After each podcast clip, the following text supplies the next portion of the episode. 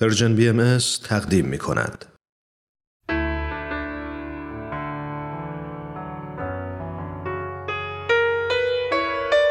یادی از گذشته.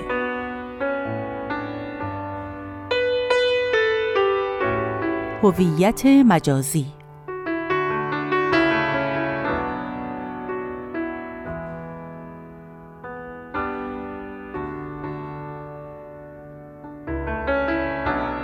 مدتی دوچار بحران هویت شدم.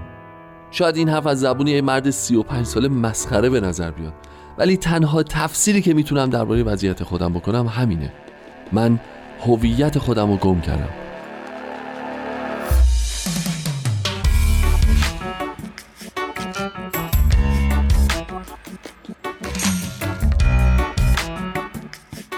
نمیدونم واقعا کی هستم و چی هستم، برای چه چیزای ارزش قائلم یا برای دیگران چه ارزشی دارم. موندم وسط زمین و هوا. به هر چیزی میچسبم، آب میشه از بین انگشتام روون میشه و میره و میگذره. بهتر از اول براتون تعریف کنم. 15 سالم بود و مثل هر نوجوان دیگه‌ای تو اون سن و سال عاشق فوتبال بودم. با بچه‌های مدرسه تیم تشکیل داده بودیم و هر روز منتظر زنگ تعطیلی بودیم که تو محله جمع بشیم و بازی بکنیم.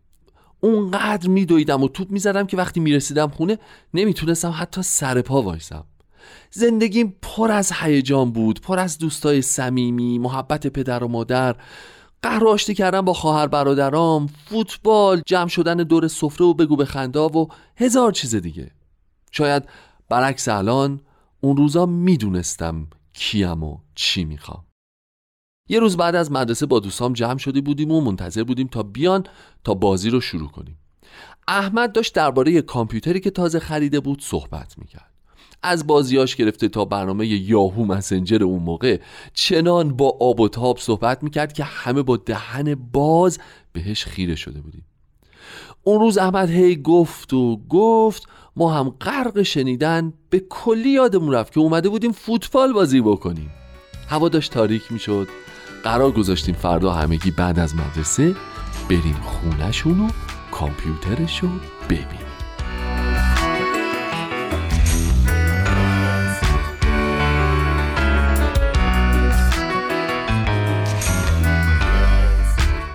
یک ماه از این ماجرا نگذشته بود که هم ما و هم تقریباً بقیه بچه‌های تیم کامپیوتر خریدیم و قدم به این دنیای مجازی گذاشتیم.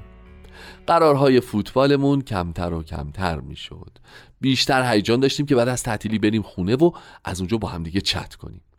از طریق ارتباطات دنیای مجازی دوستای دیگه‌ای هم پیدا کردیم و دایره دوستیامون مرتب گسترده‌تر میشد. خیلی خوشحال بودم که حالا با نوجوانای بیشتری حتی از کشورهای دیگه آشنا میشدم. هم زبانم تقویت میشد و هم با نحوه زندگیشون آشنا میشدم. این کامپیوتر نبود که، معجزه بود، معجزه.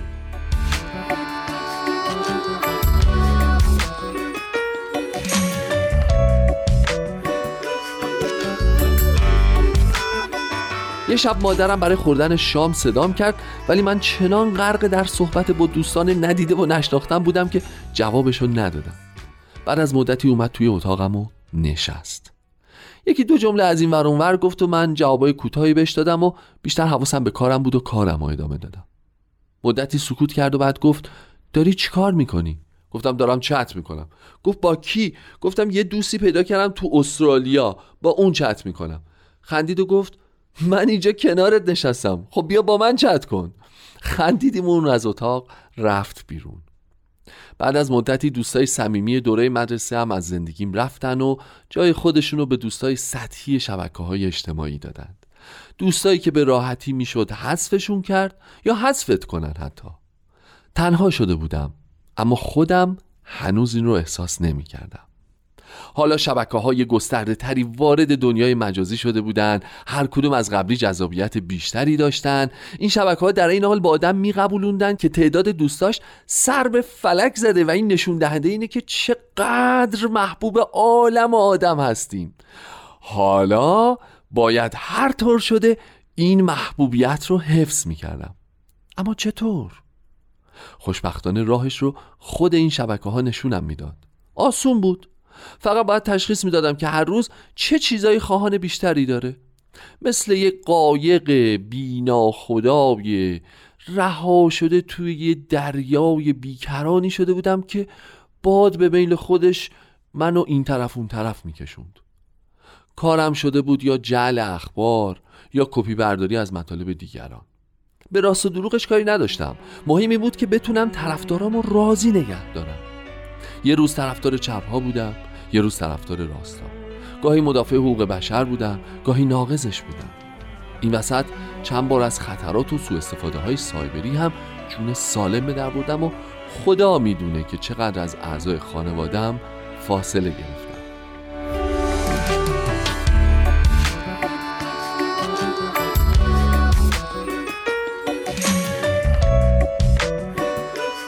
مدتیه که پدر مادرم اصرار دارن که من ازدواج کنم.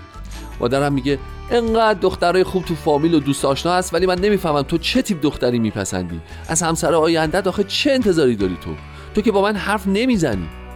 امروز بهش گفتم مادر من سالهاست که با خودمم حرف نمیزنم. خودمم نمیدونم چه تیپ دختری میپسندم. اصلا نمیدونم خودمو میپسندم یا نه. نمیدونم از خودم چه انتظاری دارم، چه برسه به همسر آینده‌ام. مادرم نگاهی به من که پشت کامپیوتر نشسته بودم انداخت و از اتاق رفت بیرون. این سوالها تو ذهنم چرخید. من کیم؟ هویتم چیه؟ ارزش‌های من تو زندگی چه چیزاییه؟ راستی آیا اگه این سوالا رو تو گوگل سرچ کنم به جواب میرسم؟